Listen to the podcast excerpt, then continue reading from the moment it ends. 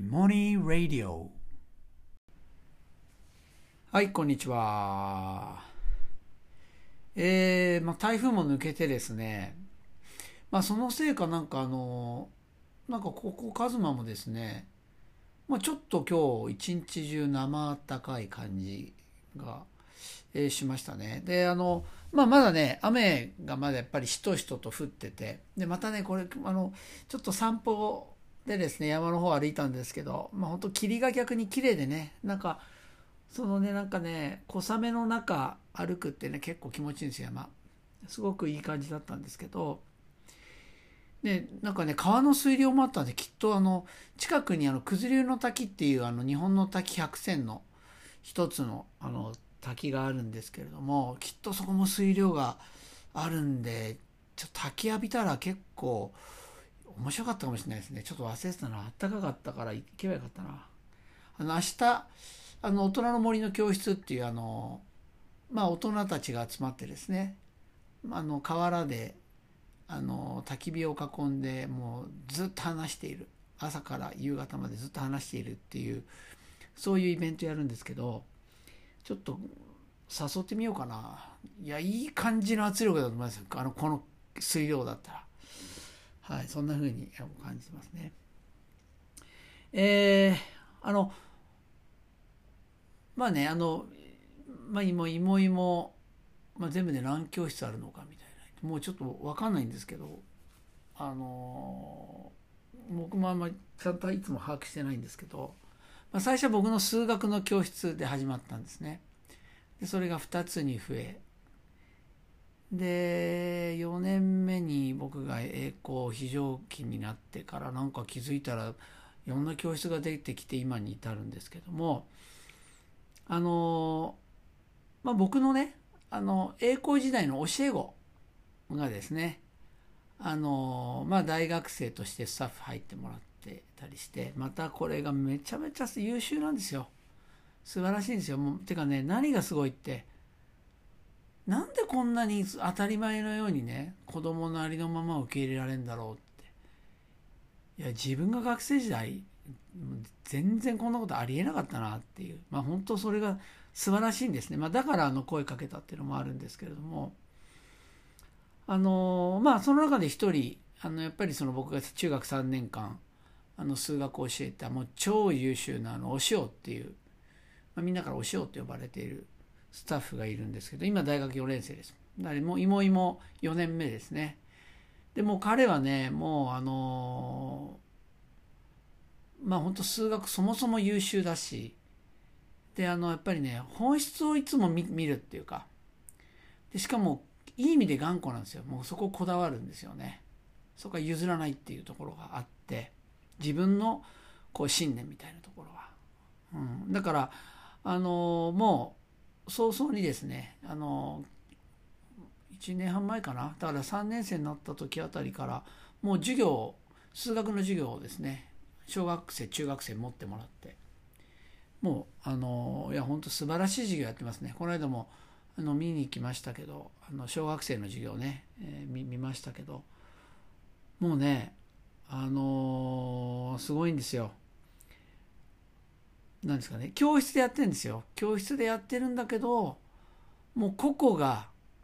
もう何かに熱中している。でそれぞれやってること違うんだけどバラバラじゃないんですよね。まあ彼ならではなんですけど。でもうなんか相当子供たちがすごいところまでだからもうね本当に研究的な授業になってますね。そう問題を解くっていうよりももうそこからどんどんいろんな気づいたことをみんなで共有してでそこから問題を作ってみたいな授業をしてましたね。いや本当にすごいなと思って、うん、で彼はあのね来年大学卒業してそのまま芋芋に入ってくれると。就職するということなのでもっと本格的にやれると思うんですけどいや本当に数学の教室いやこれからまた面白くなるなって感じですね。はい、であのまあ実は今ねあの僕がメインでやっているあの教室、まあ、数学の教室にですねまた別の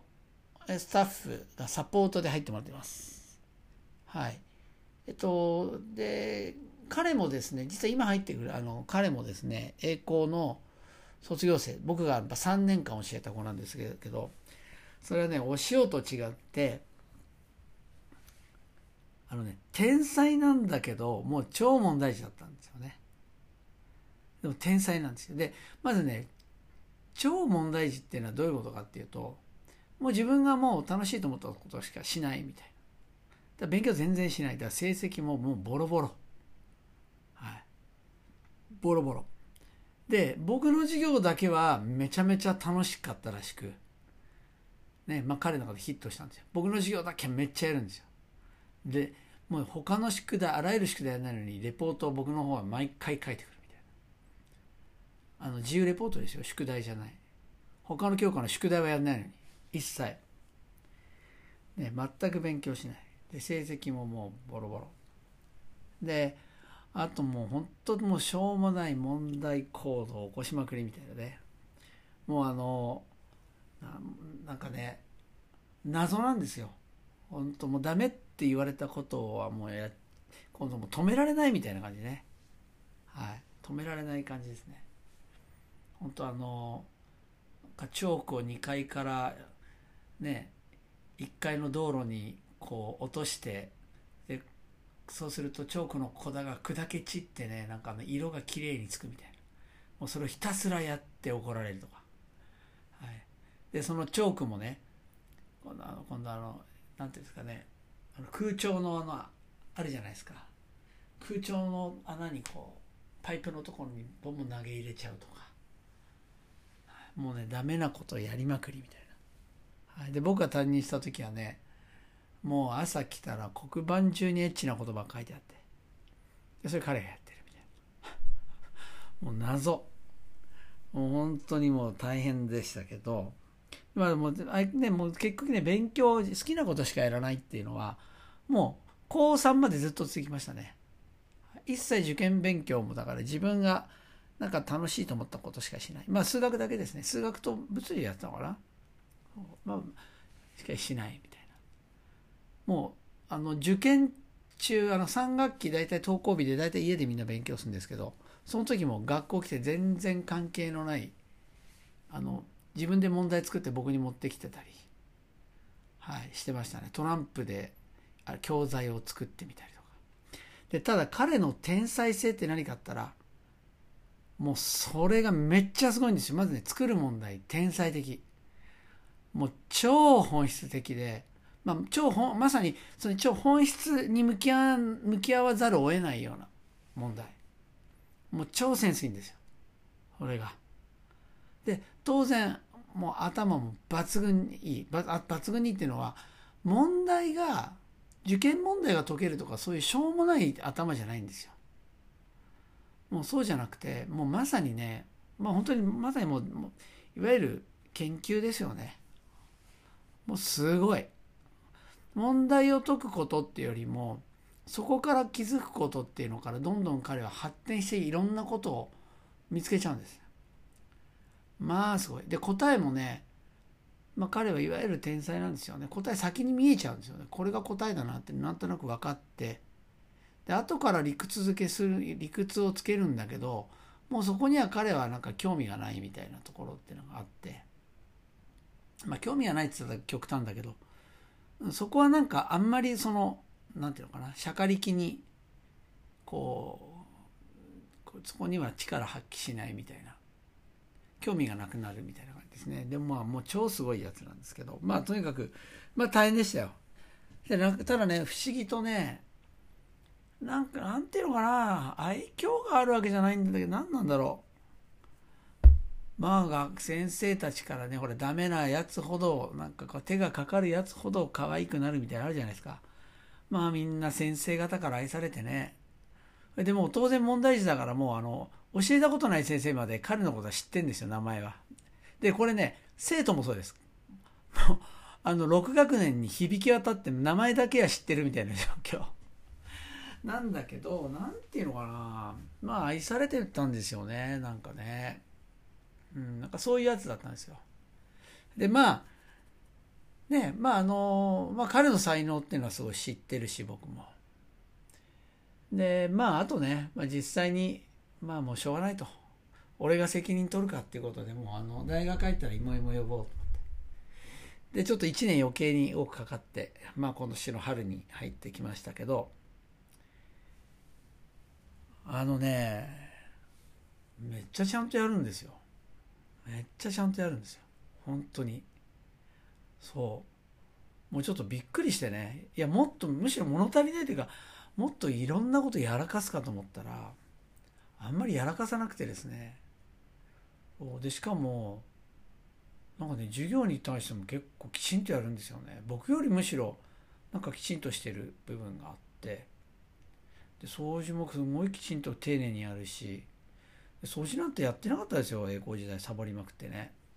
でどうしたんだよっつったらいや彼ねなるほどってこと言ったんですよ。いや僕はね掃除サボりたいわけじゃないと。あのただ学校の掃除って班全員でやるけど班全員でやると他の人はなんかすごくいい加減なやり方すると。やるんだったら自分一人でやりたいと。でもそうじゃないからもうやらないんだ。やってもしょうがないから。それなりになんか筋通ってるじゃないですか。そうだからだから自分は掃除をサボって罰掃除一人で掃除とかになることあったけどめちゃめちゃちゃんとしてたじゃないですか。確かにそうなんですよ。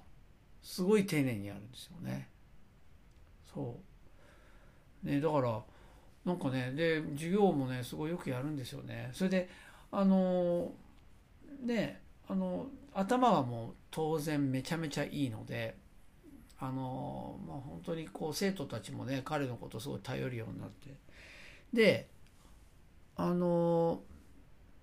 まあ最初はねやっぱりなんかやっぱり授業を作るっていうことっていうのがよくまあ分かってないから、まあ、余計なこう声かけが子どもたちのこう集中を削いじゃったり。あのあるいは、まあ、彼自身がその何て言うんですかね全体見るっていうことっていうのを忘れちゃうことによってこう何て言うんですかね。あのどこか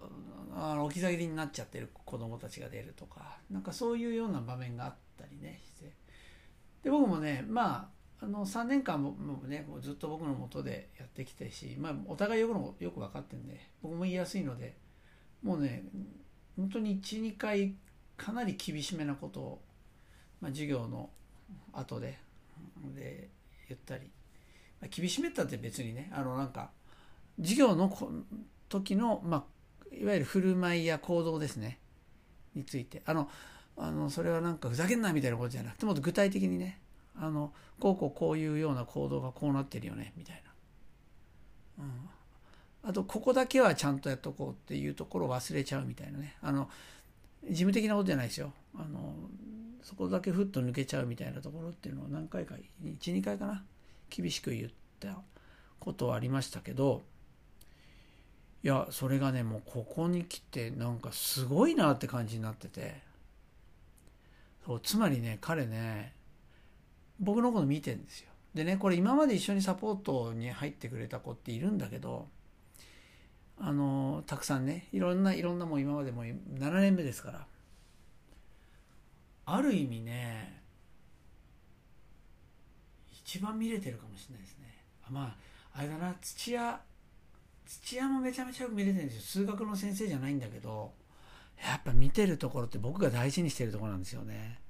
そこちゃんと見て取るってやっぱまあさすがですね。でねこの一岡がまたさ一岡ってそのスタッフのねですね。この一岡がまたそうなんですよ。すごいんですよ。でそれね今まであんま言わなかったんだけどこの夏前ぐらいからなんかそこについていろいろ僕にいろいろ自分の思ったことを言うようになった。例えばね6月ぐらいだったかな。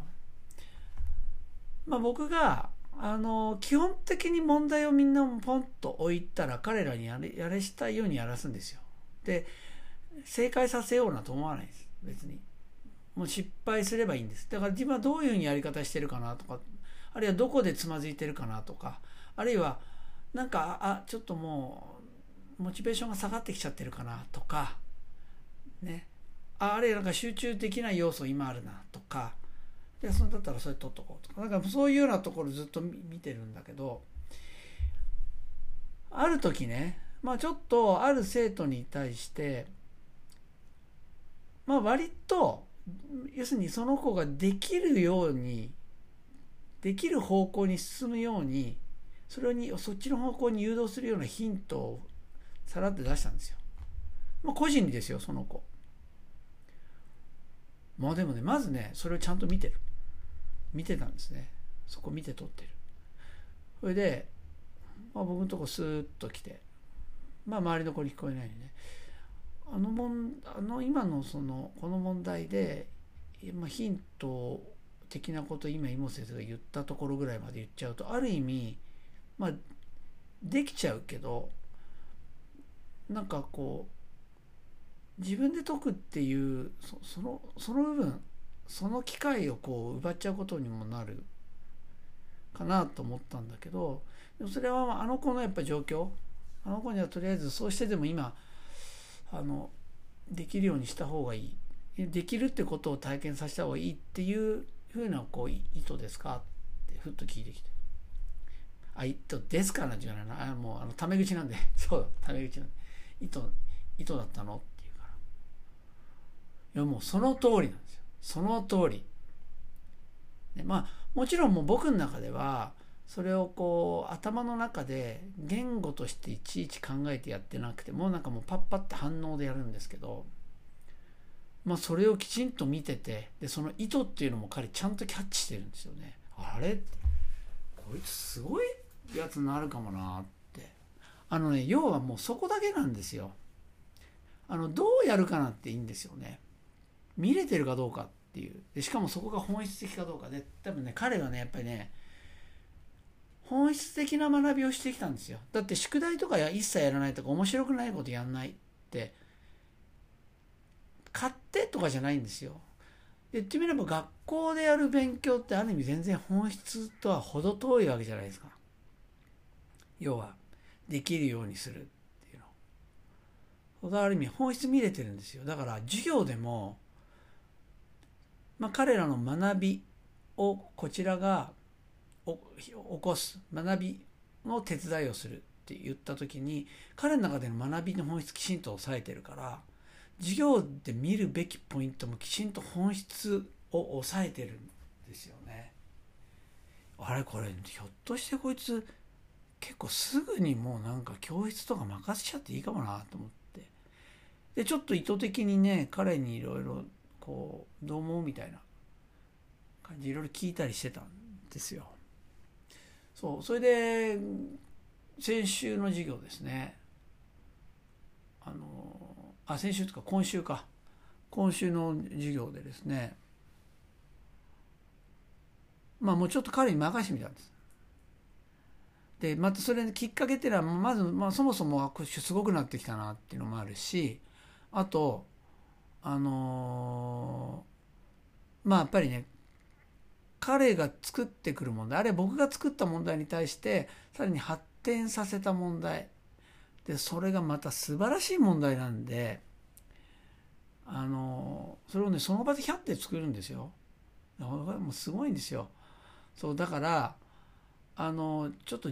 来週やってみるって言ってそれでまあ今週ですねだからこの今週の授業来週っていうのはまああの任してみたんですよね。そしたらまあ彼なりにいろいろがやってるんです。で最初授業前に当然そのこういうふうにこういうことを意識しなきゃねとかっていうのを2人で話したんですけどまあ当然、まあ、彼が最初デザインこういうふうにしてみようかなって言った通りにはいかないわけです。で初っ端からねまず入ってこういうふうにしてから次こうするっていうもう次のところからもまず変えました彼は。うん。それは何でかっつったら多分彼の頭の中でイメージしてたことと実際の彼らの解く様子を見た時にそこはちょっと重なってなかったんでしょうね。で彼なりにまず変えたんですよ。で一まあそのまず一まず最初の導入問題ですねパンと出してでみんないろいろ一生懸命考えてる。で思ったよりこの問題できないなとかっていうのを、まあ、彼は見て取ったんですよね。それでねスッとまず変える。で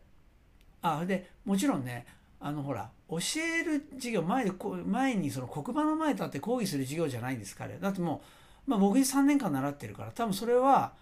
なんかこうそういう授業しようと思わなくたって自然にそうなるっていう。まあ彼は問題をポッと置いて、まあ、生徒を見てるって感じしてたんですけど。で1問目いろいろみんながやってで2問目同時に入るっていう最初あの1問目をみんなで同時に終えて 2, 2問目をもう同時に入る。これ一緒に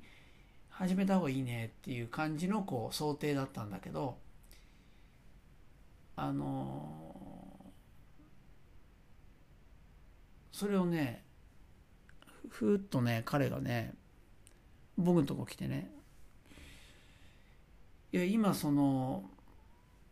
まあテーブルが6つあるんだけどまあ6つのうち4つぐらいここここはここはまあ今その最初の問題でそこから発展した問題ポンと置いて、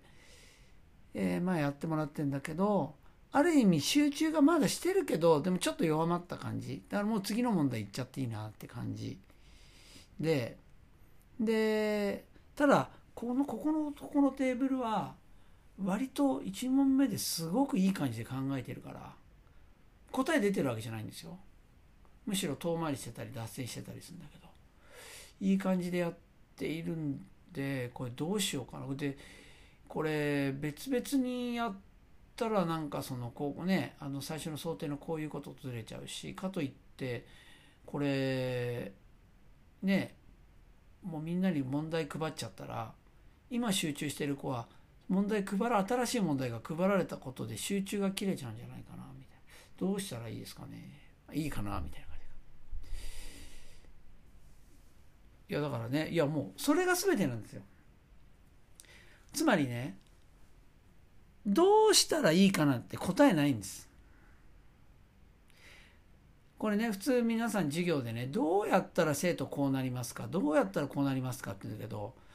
それってねそもそもその質問が実はちょっとずれてるんですよ。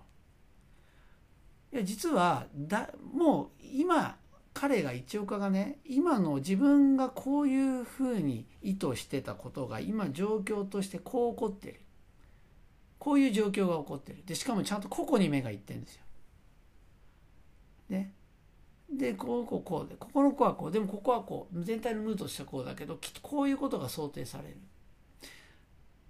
でそこでもう見見て取るでしかも見てるところがいわゆる集中とか没頭とかもうそのいわゆるその学本質ですね学びのまず本質的なところちゃんと見てる。でもうそこが全てなんですよ。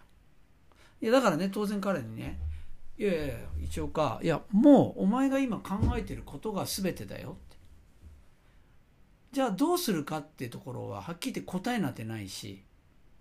正解これが正解だよなんてないから自分で決めないんだよって。だから大事なのはじゃあちょっとこれでやってみようかなってやった時にどうなるかってところをまたしっかり見るっていう。ことだよって。授業ってそれだけだよだからもう彼できてんですよ。もうそういう見方をそういうところを見る。ちゃんと彼らを見るっていうことですね。がもうできてる。でこれねいや学校の先生でもこれ一生むしろそこが大事なんだって思って思うことに気づかない思うことがなく授業をやっちゃう先生の方が多かったりするかもしれないもしかしたら。ねむしろ多くの先生はどういう授業が正解かっていうふうに考えてやるかもしれない。そうだけど彼はもういわゆる見るってことができてるってことですね。もうだからあとはどういうふうにしたらどうなるのかなっていう経験を積めばつまり引き出しがたくさんできる。で引き出しっていうのはね正解じゃないんですよ。だってある時こういうふうにやったらこうなったけど別の時に同じようにやったら全然違うことがなったりするじゃないですか。でそれは正解でもノウハウでもないんですよ。経験なんです。まあ引き出しですねだから。でそれが増えていけばね見れる視点っていうのもたくさん増えていくしだから結果として生徒たちが満足できる授業になるよということなんですよね。だからもう彼はあとは時間の問題なんです。経験すればいいところですね。で数学の能力も僕なんかもはるかにできる、ね、そしてまあ問題作問ですね。でこの教材作りっていうのはねもうこれねセンスなんじゃないかなって僕思うんですよね。でこれはなんか教えられないところなんだけどもう彼全然できる。で結構ね僕と多分ね作り方似てますね。彼の場合は。そう。でしかももうまだ若いからいろいろもう出てくる。そして見れるってことですね。見れる。だからあとはもう自然ともういろんな経験引き出しが増えていけばまあもう授業大丈夫だろうなっていう問題ないだろうな。だからちょっとね、うん、2年ぐらいは一緒に授業やってと思ったけどもいやもう授業教室持ってもらってもいいなみたいなふうにちょっと思ってますね。でちょっとそういうふうに言ったらなんかいやまあ僕は結構いろいろ部活で忙しいのでつって。アメフト部入ってるんですよ。でアメフト部っつってもねあのいわゆる分析系です。分析チーム。1年生なんだけどめちゃめちゃ重宝がられてるらしくまあそりゃそうだろうなあれだけ頭良かったら。そう。なんでちょっとそんなに僕ね教室そんな余裕がないかなみたいななんか偉そうなこと言ってんだけどねえすごいですね。いやだからなんかねこれいやいもいも、まあ、数学で始まってね今はまあまあ数学はもちろんね力入れてやってますけど、ね、森とかその不登校の子っていう方向に力入れてやってますけどね。いや芋芋の数学多分すげえなみたいな感じですね。これって多分うん真似できないんじゃないかなと思うんですね。これは。そう。でしかもねその一岡もお塩ももう僕の授業3年間習ってるから僕の授業はいい悪いじゃなくて少なくとも僕が大大切にしてることっていうのは意識せずしても彼らはなんかもう身についてんですよね。染みてるんですよ。だからある意味なんか全然芋芋の授業をこうやって作ってこうなんて言わなくたってなんか自然にちゃんと共有してるところ共有してんですよね。そうだからなんかすごいことなんじゃないかなってなんかやっぱ芋芋やっぱ数学も押せるぞって思っちゃいましたね。そうでその数学っていうのはねできるようになるとかそういうもうどうでもいいもうクソつまんないことじゃないってことででこれまたなんかなかなか難しいですよねこれもでもだから体験していただくっていうことが大事だしでこれあの子供はもちろんね俺大人で企業研修とかに絶対いいと思いますね。これは。うん。まあなんかそこら辺って目に見えますもんねやっぱね。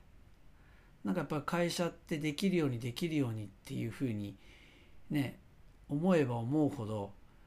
自分っていうのが出せなくなりね考えなくなり遊びがなくなり多分ね仕事の成果も結果的に出ないみたいな、まあ、その読め全然読めるしでも逆にこれ企業研修系でもありないしこの思考力っていうか思考するってことですね学ぶ考えるってことについて要するに自分での頭で考えるとことですかね。うん、なんかそれっていうのはいけんじゃないかなとかちょっと思っちゃいましたね。まあとにかくでもすごいです。本当にすごい。ね、でこれねあの栄光僕週1枚行ってるのでいや一応かいや実はちゃんとやってるよって言うとみんな「えー、みたいな「ちゃんとやれてるの？一応か」みたいな。ねなんかみんなまあ驚いてるけどめっちゃ嬉しそうですね。うん。そういやちょっと楽しみですね。うん。この間の森のスコーレのねある小学生にねこう言われたんですよ「芋兄さ」って「芋兄はさもうなんか存在感って芋芋の中ではあまりないよね」って。いきなり言ってくるんですよあそうか存在感ないか。うん。まあ芋に別にいるけどいなくても別にいいよねって。面白いでしょこれもう本当に。本音本音で言ってくるんですよ。そうだってさって。結局芋煮は周りのいろんな人たちがなんか、まあ、芋煮を助けているから今芋煮がいろいろできてるんであって。でも芋煮がいなくたっていいよねって。いやその通りだなって思うしいやね芋芋今みんなでやってるってこと考えたらある意味理想かなとも思うしで実際そうなっていると。はい。そういう話でした。今も順調です。それでは。